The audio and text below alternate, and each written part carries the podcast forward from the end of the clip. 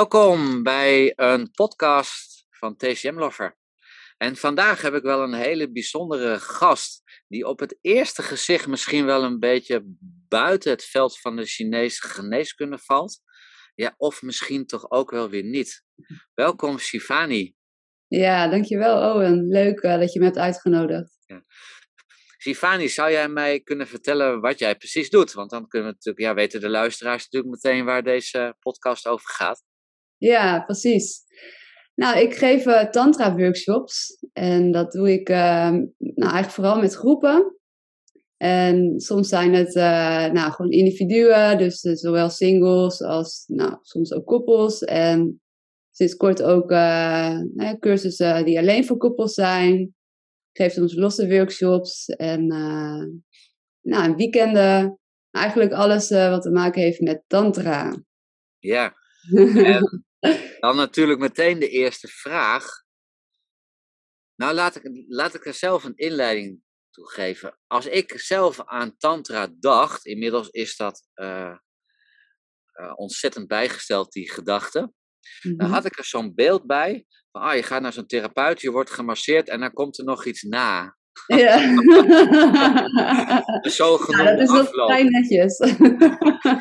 Dus dan komt er seks na of je gaat ergens naar zo'n tantrische avond en dan ga je doorwisselen. Ja, allemaal wilde oortjes. En dan gaat er zo'n fluitsignaal en dan wissel je door van partner naar partner. Dus toen mijn vrouw tegen mij zei van, ik wil daar wel met je naartoe. Toen had ik zoiets van, wow, no way. Want wat was mijn beeld? En dat was even tijd om dit beeld even bij te stellen. Want wat is tantra? Ja, nou dat is inderdaad het beeld wat heel veel mensen erbij hebben. Hè. Ik denk dat de eerste link die veel mensen maken is inderdaad naar seks. En seks is eigenlijk het enige wat we niet doen in de, in de workshops. Ja, tantra, ik noem het zelf altijd een pad van meditatie en liefde. En het is eigenlijk een spiritueel pad waarin we allerlei meditaties doen.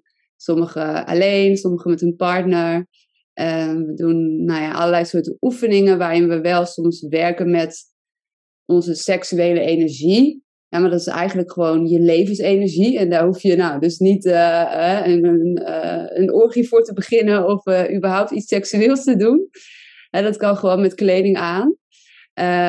Maar waarbij we onze levensenergie activeren en stagnaties in ons lichaam los kunnen laten. Verder doen we soms een enkele keer massage, dansen, bewegen, ook veel ademwerken, met ademen, met ademhaling. Is natuurlijk ook, adem is leven. Dus dat is ook heel erg verbonden met onze levensenergie. Het is heel breed wat je eigenlijk binnen een tantra workshop kunt ervaren. Ja, want je vertelt nu over die levensenergie. Ja. En is dat dan de energie die jou verbindt met het universum, of heeft het tantra, want de Chinese geneeskunde kent bijvoorbeeld de Wei-qi, de afweerenergie, die kent de Yuan-qi, dat is dan de katalysator van de fysiologische processen, et cetera, et cetera. Is dan de levensenergie eigenlijk jouw totaal aan energie, zou ik het zo mogen zien? Of is dat de levensenergie meer de energie die in het onderste chakra, in de dantian zit? Nou, hoe ik het ervaren heb, is dat dus je levensenergie, het is sowieso de energie die verticaal door je lichaam heen stroomt, van onder naar boven. En die vaak inderdaad in het onderste chakra, dus in het bekkengebied, voor een groot deel eigenlijk vastzit. Er is ook vaak een soort symbologie wordt gebruikt van een slapende slang. Ja, dus een soort slang die in dat eerste chakra daar lekker ligt te slapen. Ja. En die niet meer helemaal vrij stroomt, doordat we ontzettend veel onderdrukking en taboe hebben zitten op onze seksuele energie. En als je op een gegeven moment verschillende oefeningen, meditaties gebruikt, dan gaat die energie vrijer stromen. En dan stroomt die dus omhoog door je verschillende hoofdchakra's, die dus eigenlijk langs je ruggengraat en helemaal tot aan je kruin zich bevinden. En op dat moment, dan stroomt het dus begint het door je hele lichaam omhoog te stromen. En dan ervaar ik dat als mijn totale levensenergie. Ja. En wanneer dat kanaal open is, dan kun je ook de universele energie ontvangen. En die komt van boven, eigenlijk via je kruinchakra, je lichaam in. En in het Engels noemen ze dat dan de descent of grace. Dus dat kun je ervaren als, het kan fysiek echt gewoon voelen als een soort waterval waar je onder staat. Dus een hele heelheid, hè, bijna, wat er dan ontstaat. Ja. Verbinding tussen alles en iedereen. Ja, precies. Dat is dan eigenlijk de verbinding die je dan kunt ervaren tussen inderdaad jezelf en het geheel. En dus ook een staat van eenheid echt kan ervaren. Dus dat het niet alleen een soort van theorie is van we zijn allemaal één. Een heel mooi beeld wat denk ik tegenwoordig veel mensen wel ergens wel hebben. Ja, maar dat je dat ook echt kan ervaren energetisch. Dus, en dat gebeurt eigenlijk op het moment dat je levensenergie dus vrij kan stromen, je kundalini-energie.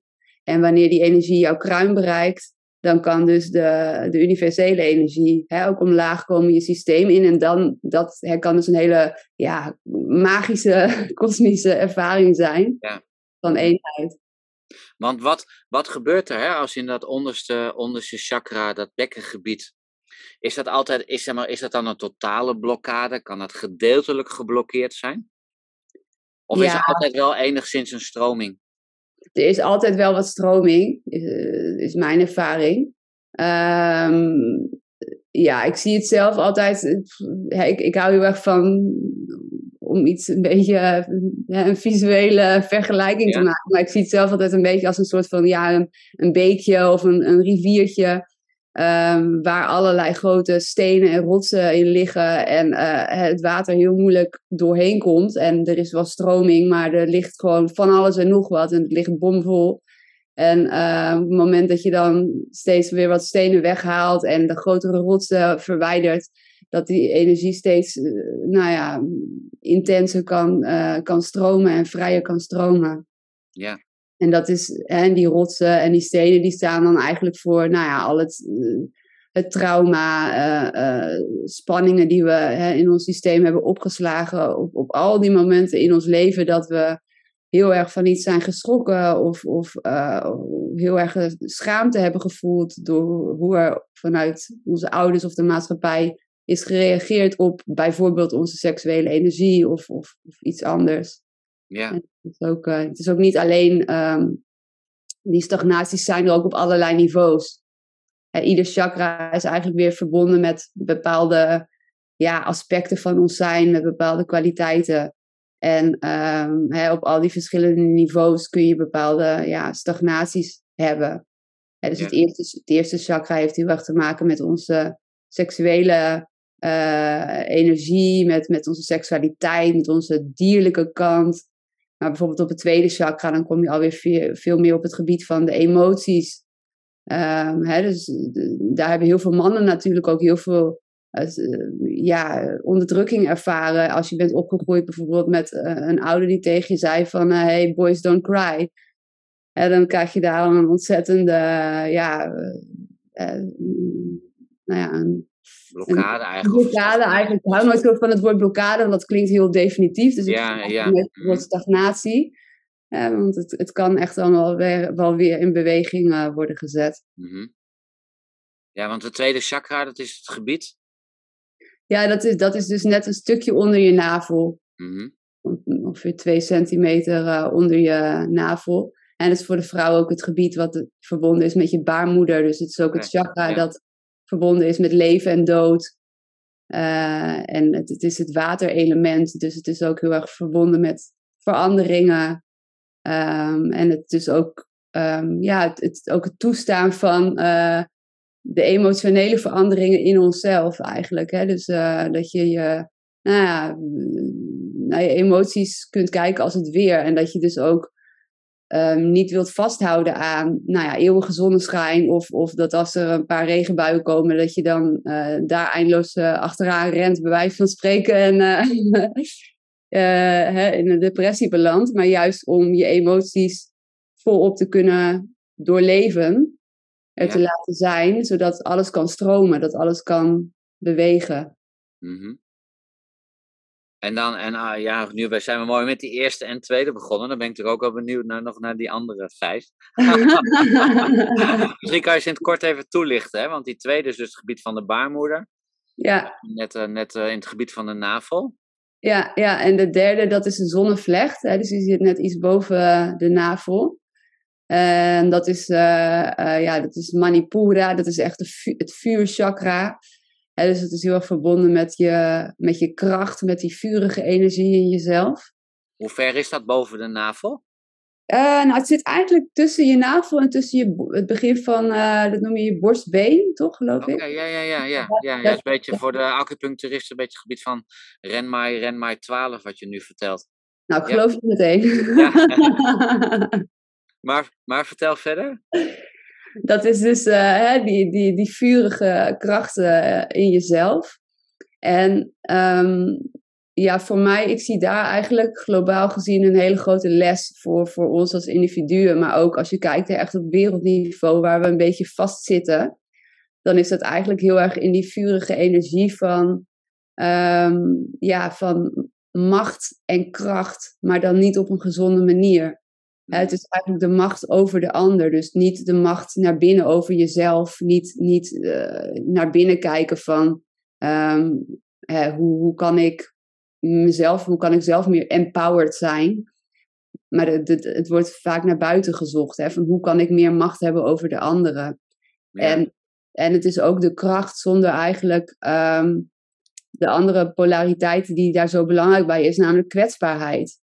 En dat is natuurlijk iets wat we heel erg missen als je kijkt in de wereld naar leiders en mensen met veel macht. Dan zien we vooral heel veel mannen en mensen die macht willen over anderen en vanuit kracht komen, maar waar eigenlijk een stuk kwetsbaarheid ontbreekt. Ja. Terwijl dat zo belangrijk is om,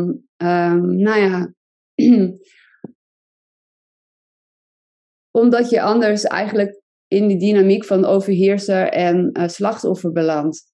Ja. En dat is natuurlijk wat we ook zien, dat er globaal steeds gebeurt. En om daaraan voorbij te gaan, moeten we eigenlijk die beweging ook maken naar het hartchakra. En de verbinding met het hartchakra, wat het 4e chakra is.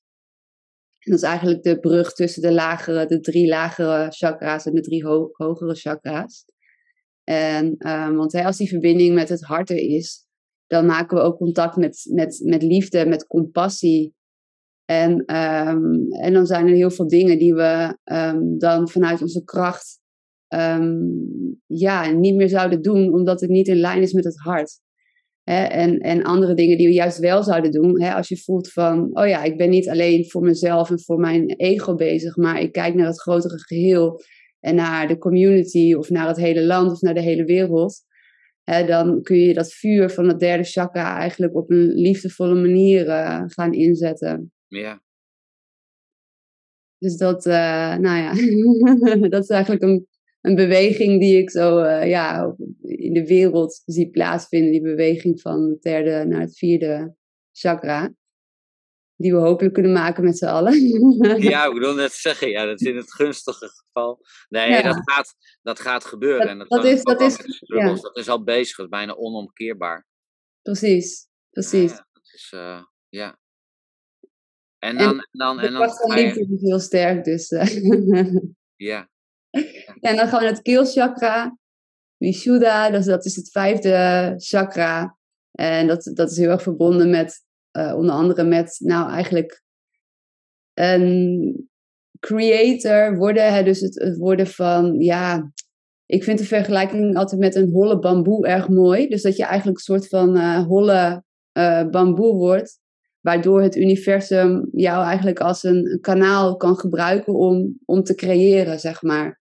Hè, dus het is niet zozeer creëren en creativiteit vanuit ego. Maar dus echt ook vanuit die verbinding met het geheel. En het gaat natuurlijk ook heel erg over je stem. Hè? Dus het is het gebied van de keel. Dus ook over jouw waarheid spreken. En mensen die hier veel stagnaties hebben zitten. Die hebben de uitnodiging is dan vaak om Hè, om jouw waarheid te laten horen, maar ook om geluiden te durven maken. Om meditaties, om je stem te gebruiken, om te zingen of te schreeuwen of in bed meer geluid te maken. Ja. Dus om je stem te gebruiken. Ja, ja, acupunctuurpunten Renmaai 23, ook wel de schoorsteen genoemd. Als iemand inderdaad vastzit in zijn uiten, hè, dat die schoorsteen niet meer rookt, om het maar even zo te zeggen. We hebben natuurlijk allerlei associatie met rook van negatief, maar hè, dat die eigenlijk weer mag gaan stromen. Als iemand niet uit, hè, zijn verdriet niet kan uiten of bepaalde dingen niet kan benoemen. Mooie parallellen zitten daar weer in. Mooi, het is ook bijna de bakermat, hè, daar het gebied van het oosten. Ja. En dan heb je nog nummer 6. Ja, dat is het derde oog eigenlijk.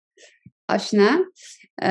Je wenkbrauwen in. Ja. Ja, het zit eigenlijk dan in het midden van je hoofd. Maar goed, dat is altijd een beetje moeilijk aanwijzen. Ja. Dat is dus, onze link met onze intuïtie. En het is ook een chakra wat we vaak een beetje linken aan de heks en dat soort stereotypen, zeg maar. Maar het gaat heel erg weer over ook de verbinding met de kosmos. En meer kunnen zien dan alleen met je 2 gewone ogen. Hè? Dus eigenlijk kwaliteit ontwikkelen van helderziendheid of heldervoelendheid. En dus meer vanuit intuïtie contact maken met je omgeving. Ja. En dan hebben we dus als laatste nog het 7e chakra. En dat is het kruinchakra.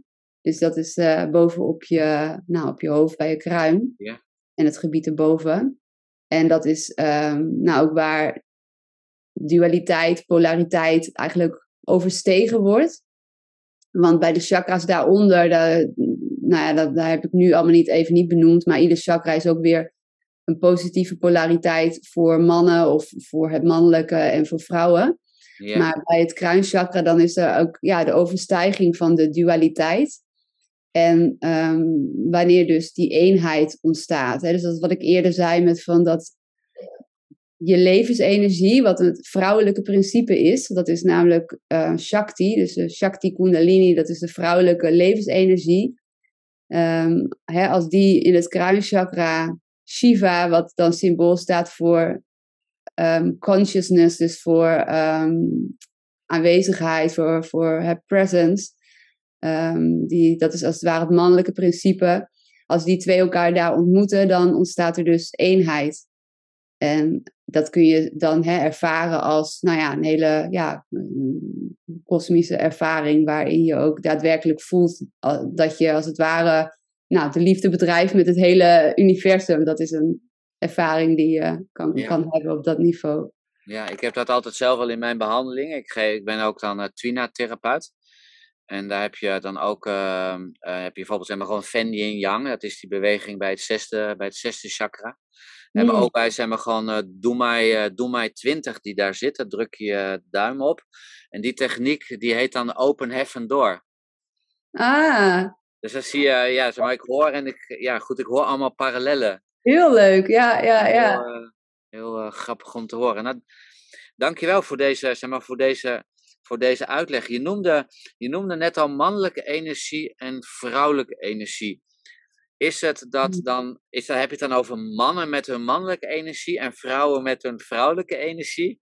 Ja, dit zijn natuurlijk dit zijn hele onpopulaire termen, denk ik, op dit moment. Ja. We zijn natuurlijk tegenwoordig best wel ons bewust aan het worden van, dat het allemaal niet zo zwart-wit is, zeg maar. Als ik het heb over mannelijke energie en vrouwelijke energie, dan heb ik het eigenlijk over die energieën in jezelf. Dus ieder mens, op wat voor manier jij jezelf nou ook definieert, ieder mens die heeft gewoon mannelijke en vrouwelijke energie in zichzelf. Dus dat kun je ook zien als yin-energie en meer yang-energie. Dus er zijn ook mensen die liever andere termen daarvoor gebruiken. Nou, dat is ook prima. Het gaat er puur om dat je begrijpt waar je het over hebt.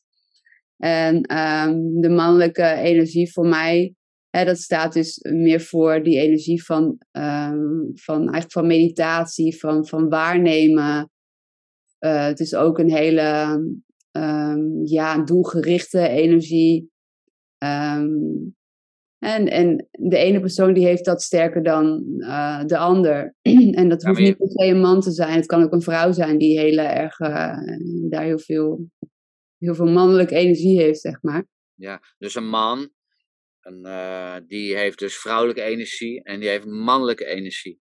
Ja, precies. En dat kan hij voor zichzelf bepalen van, zeg maar, dan wend ik dat aan of dan wend ik dat aan. Daar heb je eventueel een keuze in. Maar er zal, zeg maar, gewoon een bepaald basaal iets in jouw systeem zijn. Dat je zegt, ik ben een wat meer, als ik naar mezelf kijk, een wat meer vrouwelijke man met vrouwelijke energie. Maar als het nodig is, dan, laat ik maar even zo zeggen, ook niet zo populaire zin, je moet je mannetje staan. Ja, dus daar kan je in die zin, heb je die hoeveelheden in je mens zijn zitten. Ja, en tegelijk is dat natuurlijk iets wat niet vaststaat. Ja. Dus dat is het mooie van tantra. Want tantra gaat eigenlijk om in jezelf die balans te vinden. En dat bedoel ik niet bij balans 50-50. Maar meer een voor jou gezonde balans tussen jouw mannelijke en vrouwelijke energie. Ja. En ik ben van mezelf bijvoorbeeld, ik was van nature best wel hele vrouwelijke vrouw. Met heel veel vrouwelijke energie. En de vrouwelijke energie is heel erg verbonden met, in de eerste instantie is de samenvatting energie überhaupt. Dus dat bestaat dan voor emoties, voor veranderingen, eigenlijk alles wat er gebeurt binnen dat veld van de waarnemer, waar de mannelijke energie, waar Shiva voor staat. Maar dat kan dus ook leiden tot heel emotioneel zijn bijvoorbeeld. Of heel chaotisch zijn. En voor mijzelf, ik zat... door hoe ik waarschijnlijk als persoon ben en hoe ik ben opgegroeid, best hoog in mijn vrouwelijke energie. En tantra heeft me ook wel geholpen om ook meer contact te kunnen maken. Dus met mijn innerlijke man. En om daar ook meer ruimte aan te gaan geven. Zodat ik niet in de buitenwereld op zoek hoef naar een man die heel erg sterk in zijn mannelijke energie zit, waarop ik dan kan gaan leunen of zo. Maar om dat juist in mijzelf dus te zoeken naar die balans. Dus dat mijn innerlijke vrouw, al die emoties en gevoelens, dat daar in mijzelf een ruimte van in het moment zijn, van waarnemen, er zijn weer, er is boosheid of er is verdriet. Om in mezelf contact te maken met die kwaliteiten, zodat daar in mezelf een balans in ontstaat. Ja.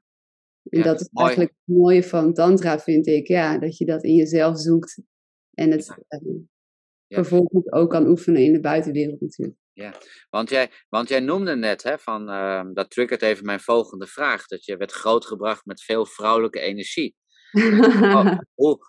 Hoe ben je dan op zo'n pad als dit terechtgekomen? Op het pad van tantra? Nou, ik denk dat het en een stukje, sommige dingen die liggen soms wel al een beetje vast. Hè, voor mensen die met astrologie bijvoorbeeld bezig zijn. Ik ben heel veel water. En water is heel erg verbonden ook met het vrouwelijke, zeg maar, met emoties. Dus dat maakt mij al een heel gevoelig mens en iemand die heel veel diepgang zoekt, zeg maar.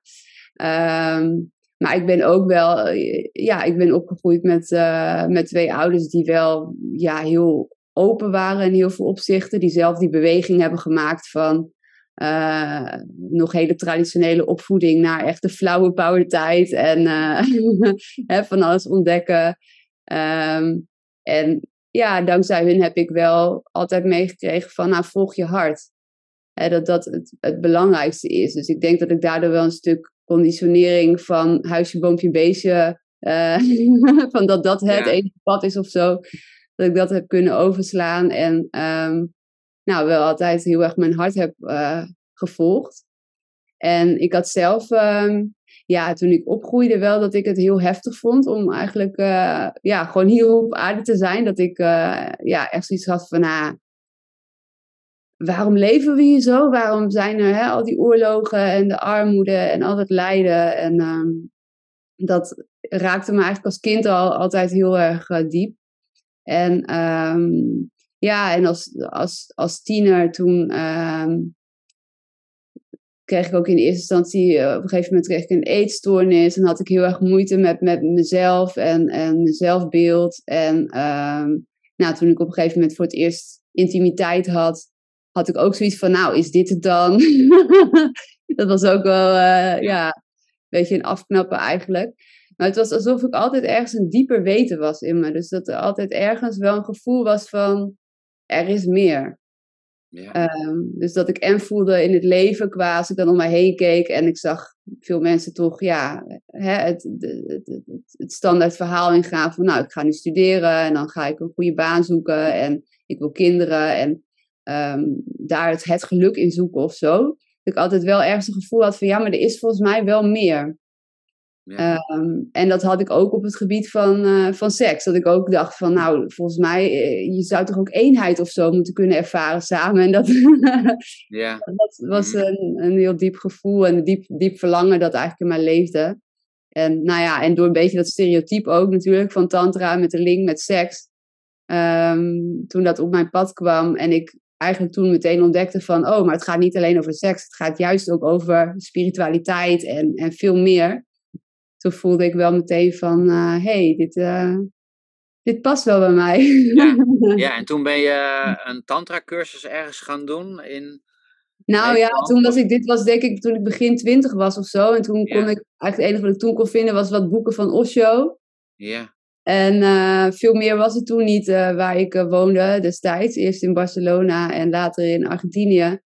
En pas rond mijn 30ste, toen ik weer terugkwam in Nederland, toen had ik wel wat dingen natuurlijk ervaren. Maar toen ben ik pas echt workshops en cursussen en later een opleiding gaan volgen. Ja. En dat is wel de beste beslissing van mijn leven geweest. Van je leven geweest, ja. Ja. Ik moet altijd zelf al een beetje om mezelf glimlachen, want de vraagstelling die is een beetje, zeg maar, gewoon reactief. Want ik zit opeens eigenlijk te denken van, wow, ik heb helemaal niet aan jou gevraagd. Heb ik tijdens onze training die wij bij jou volgen, heb ik dat ook gevraagd. Ja, van wat... We het al de hele tijd over tantra. En misschien zeggen we zomaar wel, wat is tantra? We hebben allemaal zo'n woord in het nieuws en vaak negatief. Ja. En jij hebt mij toen verteld dat tantra betekent onder andere verbinding. Maar je had nog een hele mooie. Het woord tantra. Ja, een van de betekenissen is inderdaad weven. Dus dat is eigenlijk het verweven, het samenbrengen van de tegenstellingen. Dus onder andere van het mannelijke en het vrouwelijke, maar ook alle andere tegenstellingen of polariteiten die er maar kunnen zijn. En dat vind ik ook iets heel moois, omdat in de spirituele scene er soms best wel haast een beetje wordt neergekeken op polariteit of dualiteit. En zo van, maar onze echte essentie, dat is eenheid. En dat is natuurlijk ook zo. Alleen we zijn ook hier op aarde juist om die polariteiten te ervaren. We hebben hier de dag en de nacht en de zomer en de winter. En dus we zijn ook hier om dat te ervaren. En juist via het volledig accepteren en het omarmen van die polariteiten kun je de eenheid uiteindelijk ervaren. Ja. Dus dat is een van de betekenissen van tantra. En er zijn er wel meer. Tantra, wat ik zelf ook mooi vind, is ik moet soms even schakelen in mijn hoofd van Engels naar Nederlands. Maar dat is eigenlijk het omzetten van gif naar nectar. Dus via het hart, omdat het echt een pad van het hart is. Gif kunnen transformeren als een soort van alchemie, als een alchemisch proces naar nectar. Ja, daar las ik laatst ook een mooi acupunctuurboek over, of althans een alchemistisch boek over de zwarte gal. Ja, maar dat in die zin zit natuurlijk ook in het yin en het yang teken, zit natuurlijk al in het zwarte gedeelte, zit alweer het stipje. Dus daar zit eigenlijk ook in dat zwarte, laten we het even de schaduwkant noemen. Mm-hmm. Daar zit eigenlijk al het witte gedeelte van het opnieuw geboren mogen worden. En de andere kracht. Het klinkt vaak zoals tegengesteld, maar het mag er beide zijn, bedoel ik daar eigenlijk mee. Ja, complementair, ja. Ja, ja. Hey, een van die kleuren die mij vroeger... ik ben vroeger in een gezin grootgebracht in een vrij hiërarchische structuur. Dus tantra, dat woord kende ik niet. Ik ken het alleen uit de krant. Er zijn allerlei verschillende kleuren tantra. Ik had dat nog eens eventjes opgezocht. Ik was bekend met rode tantra, witte tantra. Dan ken ik nu ook nog, heb ik gezien, zwarte. En je hebt ook nog roze. Dan denk ik, wow. Dan zie ik ergens op internet een training staan. En dan staat daar geen kleur bij. En dat soort dingen. Hoe kan ik vredesnaam achter dat je niet... Wij hebben uren zitten speuren op internet, want wij zochten in die zin, Karin en ik, naar een manier van verbinden op een andere manier. Hè. We zijn naar festivals geweest, we zijn ermee in contact gekomen en dat voelde super gaaf. Dan ga je lokaal, kijken en dan google je op tantra. Yeah. Ja, en dan denken we, ja, wow, mijn hemel, dan gaan we daar met z'n tweeën heen en dan liggen we daar zo. Ja, dat zal je maar gebeuren, ja. Ja, het was jouw site en jouw taal waarin je die zachtheid liet blijken en dacht, oh, dat voelt veilig. En dan denk ik van, wow, best wel ingewikkeld. Ik ben ook in situaties geweest met tantra dat ik dacht van, hoe kom ik hier zo snel mogelijk weg? Oh ja, ja, ja, ja. Ja, je hebt tegenwoordig wel van alles en nog wat. En er wordt ook veel onder de noemer van tantra verkocht. Ja. En dus dat is ook wel, ja, wel belangrijk om bewust van te zijn als je inderdaad online naar tantra gaat zoeken. Het tantra heeft voor een groot deel natuurlijk zijn oorsprong in India. En in India bijvoorbeeld... is er vooral inderdaad veel witte en zwarte tantra. En de witte tantra, dat is eigenlijk puur de meditatie. En het is eigenlijk allemaal individueel. Dat heeft dus niks met je seksuele energie, zeg maar, te maken. En de zwarte tantra gaat juist weer een beetje naar het andere uiterste. Dus daar wordt juist wel veel mee gewerkt. En vooral veel met schaduwkanten. En daar zit dan een beetje de valkuil van dat het soms zelfs richting black magic of manipulatie kan gaan. Dus ja, sommige mensen die naar India gaan met het idee van ik wil daar tantra ervaren, die komen dan heel teleurgesteld weer terug. Omdat ze waarschijnlijk vooral veel witte tantra zullen tegenkomen. En ja, dat dan niet is wat ze zoeken. En rode tantra, dat is eigenlijk wat je het meeste tegenkomt in het Westen. En dat is dus waar je wel ook partneroefeningen doet. En soms ook met seksuele energie dus wat doet. En op zich, ik gebruik die termen eigenlijk zelf nooit hoor, moet ik zeggen. Ook omdat, ik weet niet wat... Ja, het zijn uiteindelijk maar labeltjes. En hier in het Westen is het toch vooral heel veel rode tantra wat je tegenkomt. En heel veel, daarbinnen valt ook heel veel neotantra. En neotantra, dat is eigenlijk de tantra die door Osho... vooral in de jaren 70, 80 de wereld in is gebracht. Ja. En hij was eigenlijk een mysticus uit India die zag van, goh, het is vooral zeker voor westerse mensen heel moeilijk om zomaar te gaan zitten en te gaan mediteren.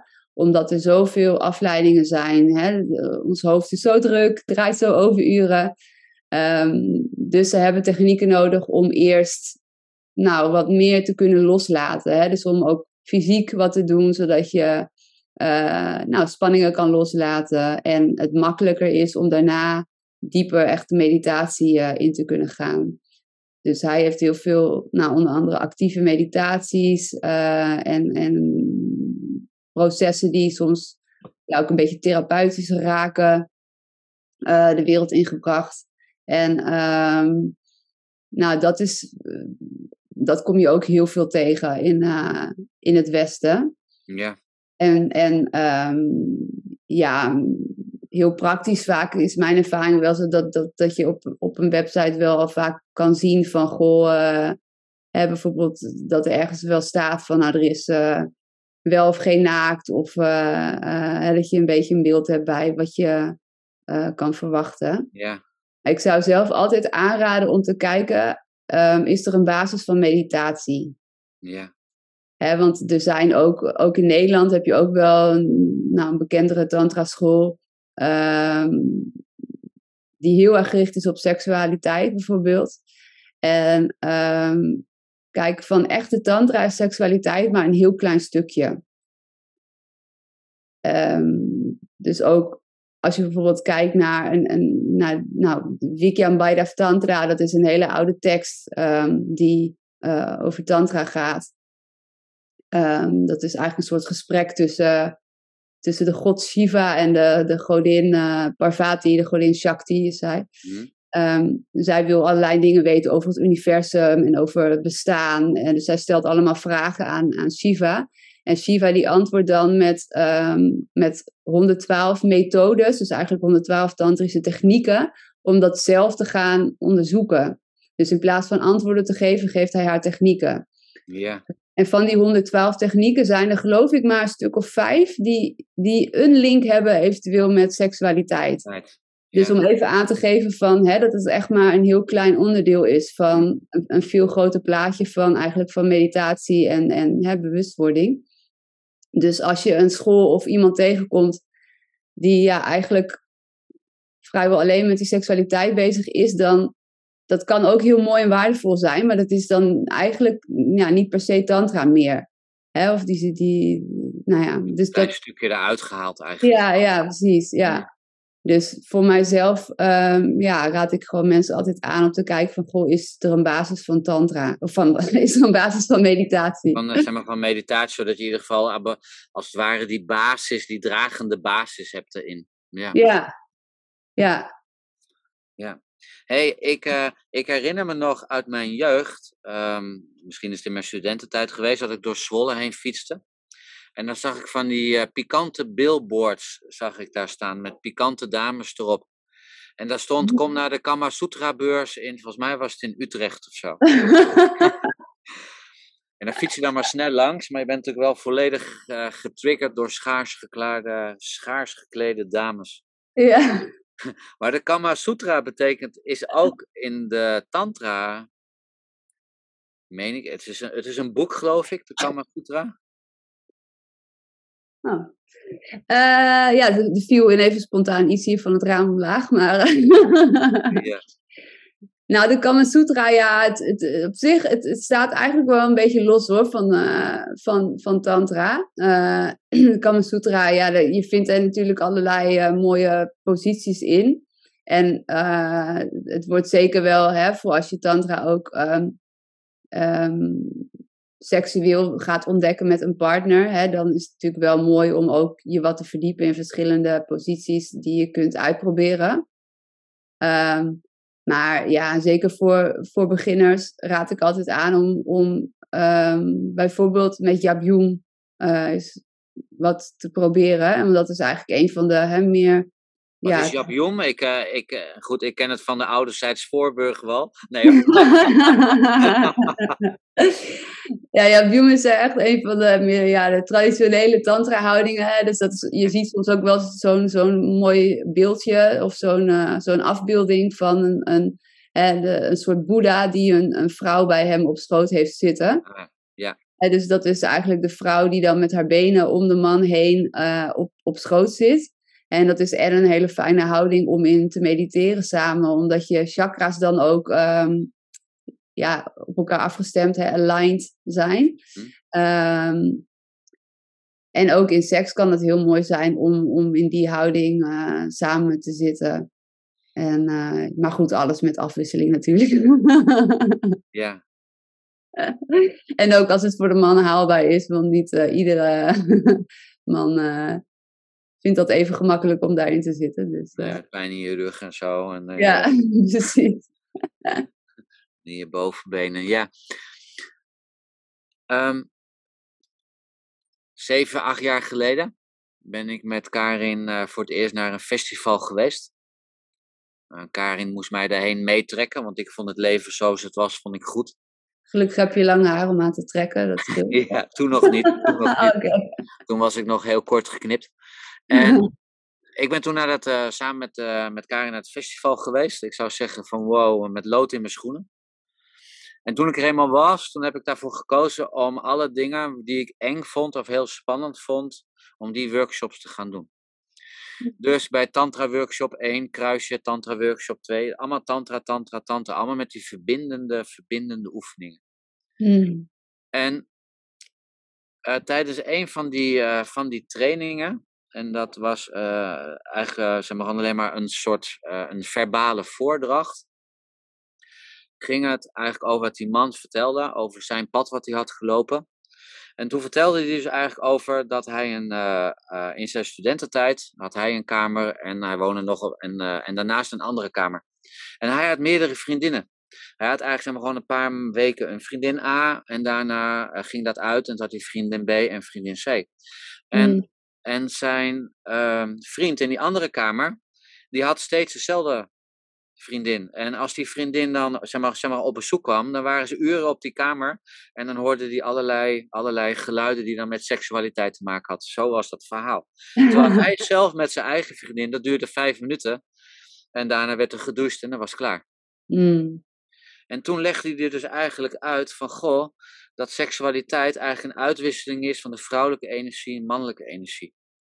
Dat tussen man en vrouw, of man en man, of tussen twee partners, kan ik beter zeggen, dat een uitwisseling geeft, of een doorstroming eigenlijk van energie. Toen vertelde hij ook dat niet gepaard hoeft te gaan, mag wel, hoeft niet, maar met ejaculatie. Dus je gaat eigenlijk niet naar het ejaculeermoment, het klaarkomen. Wel het beleven van orgasme. En dat die twee dingen te scheiden zijn. Ik viel achterover uit mijn stoel.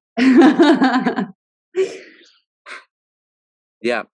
Daarna ben ik nog... daar straks even een vraag over. Toen ben ik dus eigenlijk op zoek gegaan van waarom weten we dit in de Chinese geneeskunde niet. En dan blijkt daar een Chinese klassieker te bestaan. Zoals de Sunun. Waar ook op de Chinese manier eigenlijk de seksuele handelingen in beschreven worden. Mantaxia heeft veel boeken geschreven ook over de mannelijke seksualiteit, vrouwelijke seksualiteit, seksualiteit van de man en van de vrouw, waarin dat helemaal beschreven wordt, hoe dat eigenlijk ook op meridiaanniveau, maar met die kundalini-energie, dat dat door je lichaam heen kan gaan. En die man vertelde dus ook tijdens die workshop, dat op het moment dat je klaarkomt, dat je dus hormonen in jouw lichaam vrij worden gemaakt, die jou als man dus eigenlijk in een soort extase doen geraken, maar ook in een soort, misschien mag ik wel even zeggen, sufheid. Je wordt helemaal dromerig en je valt in slaap. Ja. En die vrouw die ligt dan eigenlijk naast jou en die denkt, what the heck? Oh, ja. Nou, dat is wel. Jij hebt zijn 5 minuten gerief gehad, ja. Maar ik dan. Precies. En toen ben ik dat eigenlijk gaan bestuderen en toen bleek eigenlijk eruit dat de vrouw een oventje is en opgewarmd mag worden. En dat de man is eigenlijk een vat, zeg maar gewoon buskruid. Dat die twee energieën, als die elkaar kunnen vinden, dus die yang-energie van de man, met het ontploffingsgevaar, die kan dan eigenlijk de yin-energie van de vrouw ontmoeten en daar zijn rust in vinden, zijn dragende kracht. De vrouw met haar yin-energie, dat oventje, die kan juist dat jange energie om de beweging in zichzelf te creëren, gewoon in het hele leven, juist zo goed gebruiken. En tussen die uitwisseling, tussen die mannelijke en die vrouwelijke energie, dat daar ook weer de verbinding in zit. Owen had toen die cursus gehad, ik dacht, wauw, ik zat op het mannenveld, en dag 5 kwamen de man en de vrouw weer bij elkaar. Ik ben toen op mijn knieën gegaan voor Karin en ik heb mijn excuus aangeboden. Want het werd ook zo verteld in die training van, ja, veel mannen gedragen zich als een konijn. Van hup, die doen even kijken of een vrouw wakker is met hun elleboog. En die maken hun vrouw wakker en die willen dan seks hebben. En dat duurt dan 5 minuten, misschien een kwartier. Ja, wow. Wat een verwrongen beeld heb ik uit mijn jeugd meegekregen. Mm. Van wat seks en klaarkomen. Een pornoblaadje wat je eens een keer kijkt. Ja, ik ben op mijn knieën gegaan en ik heb echt mijn excuus aangeboden. Voor mijn, ik zeg nu even grappig, maar konijnengedrag, om het maar zo te zeggen. Mm. Ik wist niet beter. Mm-hmm. Ik wist niet beter. Ja, wat mooi. Mooi dat je dit deelt. Ja. Ja. Ja, en ik denk dit is een heel typisch verhaal natuurlijk. Ik ken dit zelf ook van mijn eerste vriendjes, dat ik dan ook, inderdaad, je bent even bezig en op een gegeven moment, hij komt klaar. En, klaar, ja, dat is toch gewoon... Hij ligt uitgeput op zijn rug en bij mij is het nog allemaal en het... Er zijn er nog allerlei... energie aan de gang. Ik raak net opgewarmd, inderdaad. De oven die is nu net misschien op 40 graden. En de man die gaat knock-out. Ja, dat is wel een hele grote frustratie ook, denk ik, voor heel veel vrouwen.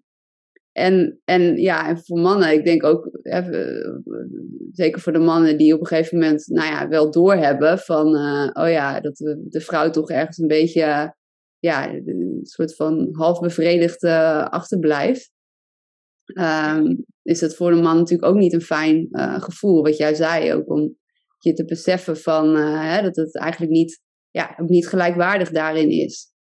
Dat de vrouw ook niet de kans krijgt om haar seksualiteit daar volledig in te leven, zeg maar. Nee. En ik vind jouw vergelijking heel leuk. Ik geef zelf vaak de vergelijking van... dat de man meer als vuur is, als een vlam, die gewoon... je houdt een aansteken bij het gaspitje en... En de vrouw is meer als de pan die je er bovenop zet met water... En dat water, je kunt niet van het water verwachten dat het in één keer op 100 graden zit. Dat is gewoon een heel langzaam proces. Ja. En natuurlijk zullen er momenten zijn dat een vrouw ook heel passioneel is en sneller opgewonden is. Maar ook fysiek gezien, om op alle lagen tot een hele diepe staat van opwinding te komen, heeft een vrouw gewoon meer tijd nodig. Ja. En heeft een vrouw ook andere dingen nodig. Dus een vrouw heeft ook daarbij nodig dat haar hele lichaam daarbij wordt betrokken eigenlijk. Terwijl voor een man is de beweging eigenlijk andersom. Voor een man begint het eigenlijk heel erg bij zijn eerste chakra. Dus bij de penis, bij de lingam. En van daaruit kun je die opwinding, de rest van zijn lichaam eigenlijk in helpen als het ware. Hè? Dus een man kan leren om die opwinding, die seksuele energie die heel snel in het eerste chakra kan ontstaan, om die dus ook naar binnen en omhoog de rest van zijn lichaam in te brengen. En voor een vrouw, als je een vrouw, een man die heeft gewoon soms vanuit inderdaad een niet beter weten... de neiging om dan op eenzelfde manier, eenzelfde benadering te hebben naar de vrouw. Dus ook om maar heel snel, soms nog even de borsten en dan hup, al naar de vagina toe. Mm. En ik heb dat ook zo vaak meegemaakt, dat een man al aan mijn vagina wil zitten. Terwijl ik denk van, ik zit nog in mijn hoofd en ik ben nog helemaal niet enigszins opgewarmd of nat of wat dan ook. Yeah. En dat het veel fijner is... wanneer je hele zintuigen eerst worden geprikkeld en er gewoon uitgebreide tijd is om te zijn, om de hartsverbinding te maken. Mm-hmm. En die hartsverbinding is voor de vrouw zo belangrijk. En om misschien gemasseerd te worden of op allerlei delen van je lichaam aangeraakt en gekust te worden. En dus die beweging gaat bij de vrouw veel meer vanuit het hele lichaam en dan steeds langzaam meer... Ja, naar binnen toe, van buiten naar binnen. Precies. Ja. En voor de man, het openen van het hart gaat... Voor de man kan dat soms juist gaan via ook de seks. Terwijl voor de vrouw is dat toch andersom ook, die beweging. En voor de vrouw, als je eerst je hart geopend is en je voelt je... ik ben veilig met deze man, ik kan me overgeven aan deze man. Dan kan ze ook seksueel gezien eigenlijk meer openen. Ja, Ik weet nog wel dat ik dan die training gehad en dan die workshop gehad. Wat mij op een gegeven moment, want ik zat natuurlijk nog best wel in mijn superfunctionele mind, was dat die man zei van, goh, je kan wel orgasmes hebben zonder klaar te komen en je kan meerdere orgasmes hebben als je met je partner aan het vrijen bent. Dat was mijn trigger. Ik dacht, hé, dus dit gevoel kan ik keer op keer beleven zonder eigenlijk meteen in slaap. Heel gek, een hele functionele gedachte. Het was nog ineens, zou ik heel eerlijk zeggen, de eerste gedachte van, goh, hoe zou het voor Karin zijn? Hoe zou het voor mijn vrouw zijn? Ja. Maar het was die andere gedachte die mij over die drempel heen hielp. Ja, nou ja, inderdaad. En daardoor kwamen we eigenlijk samen. Ja, sorry. Mooi, ja. Nou, als man, als je inderdaad ook... Hè, want soms kan het voor een man misschien ook lijken als van... Ja, nou ja, ik ben er gewoon nu klaar voor. En dan moet ik weer al die moeite erin gaan doen om haar... weet je wel, en waarom is het allemaal zo lang? En het kan toch ook snel? Ik denk dat het heel erg helpt om aan de ene kant dit besef te hebben wat jij net noemde. Zo van, als man kun je er ook veel meer uithalen als jij op een andere manier leert te vrijen. Omdat je kunt ook... inderdaad, eigenlijk een orgastisch potentieel ontwikkelen wat misschien far beyond your dreams is. En ook aan de andere kant dat mannen natuurlijk ook van genieten als hun vrouw volop geniet. Ja. En dat veel mannen denk ik echt zich niet beseffen van dat als je een stuk doelgerichtheid kunt loslaten en echt gewoon in het moment kunt gaan zijn met haar. En vooral die kwaliteit van gewoon in het moment zijn. Dat het überhaupt het hele doel van orgasmes wegvalt. Als een vrouw dat echt voelt, als zij echt voelt van... hé, hij is hier gewoon met mij. Hij vindt het ook prima als we nu uren aan het knuffelen en zoenen zijn... en het leidt nergens toe. Maar als een vrouw dat kan ervaren, dat zal haar zo ontzettend openen... dat ook juist de deur openzet naar volledig kunnen genieten van de seks voor de vrouw.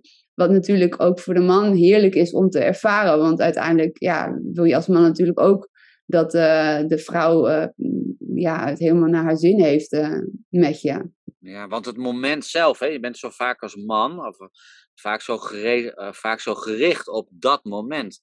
Terwijl als je het op het... laat het even de andere manier noemen, veel meer vanuit verbinding, dat veel meer resoneert, doorresoneert. Dat resoneert helemaal door als je samen in de supermarkt loopt, of als je in het bos loopt, of als je samen bent. Dat resoneert door. Maar, en dat is eigenlijk ook een beetje mijn laatste vraag aan jou. Hè, wij zijn dan samen bij jou in die training, terwijl wij het allebei heel goed weten hoe het moet. En toch raken we steeds weer van dat spoor van verbinding af. En dan denk ik wel eens van, why? Want we weten hoe fijn het is om in die verbinding, in die energetische uitwisseling te gaan. En denk ik, wow, die kracht van die wereld.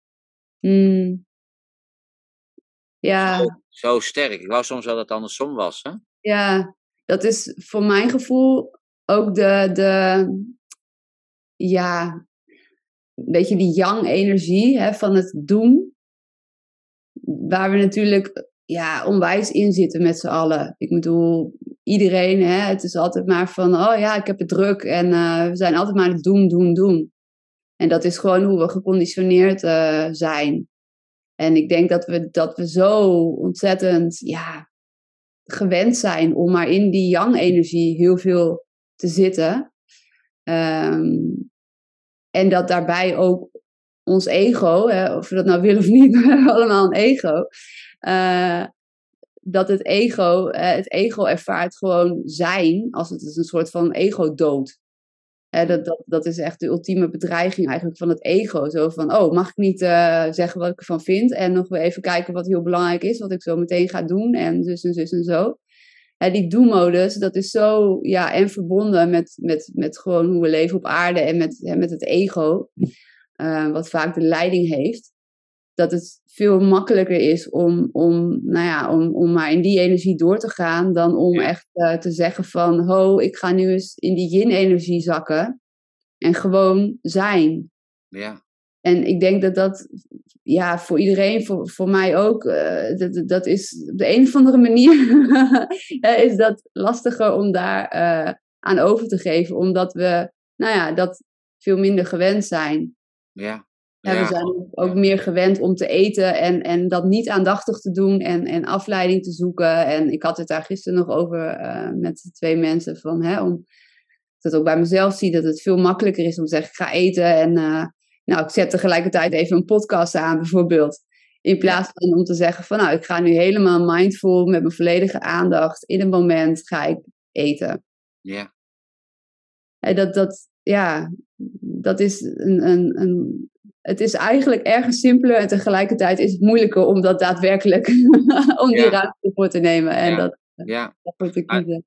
Er zitten vaak ook zoveel van die verborgen mechanismes in, hè? Want een man die bijvoorbeeld ook stress heeft, die wil dat vaak ook weer via dan zijn onderste chakra wil dat eigenlijk weer oplossen door seks te hebben en zijn orgasme te hebben. Ik vertelde die man dus ook van realiseer je daarbij dat je de vrouw gebruikt als een afvoerputje. Ja. En dat was wel, dat is jouw zwaardere energie op dat moment. En die geef je eigenlijk door. Ja, dat waren wel inzichten waarvan ik dacht van op een gegeven moment van bam. Ja. Mm. Ja. Ja, precies. Want dat is ook, ik denk dat ook heel veel mannen en vrouwen dat herkennen. En dat is natuurlijk niet, het is gewoon nooit fijn eigenlijk als de ander zich ergens als een soort van gebruiksmiddel of zo voelt. Mm-hmm. Ja. Dat je elkaar gebruikt om via de seks om te ontladen of om even die extase te ervaren.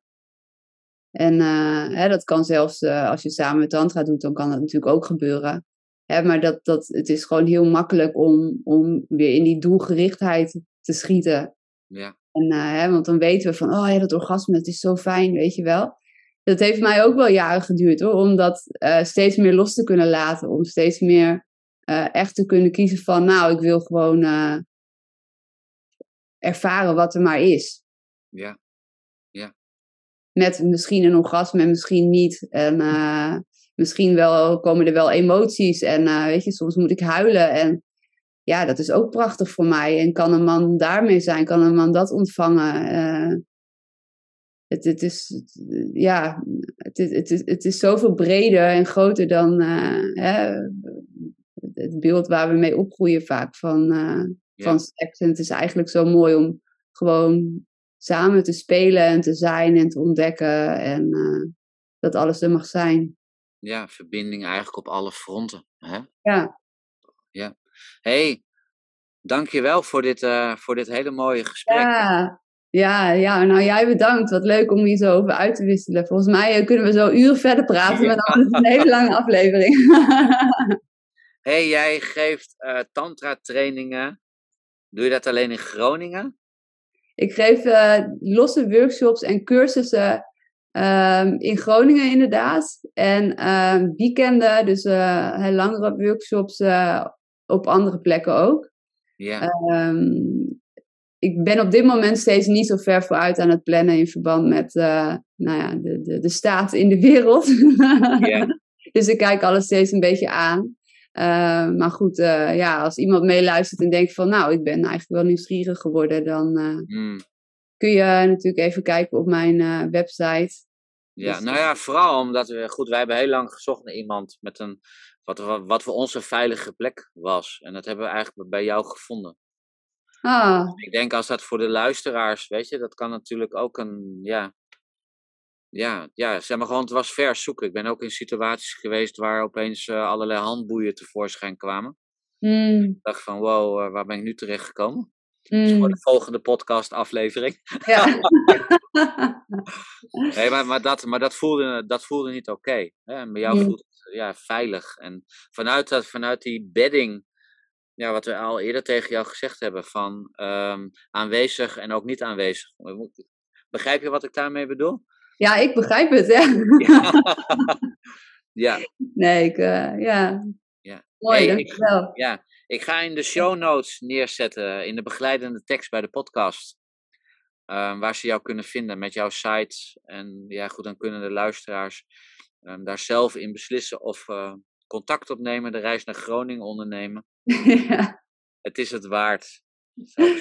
Dankjewel, Shivani. Ja, dank je, Owen. Voor dit mooie gesprek.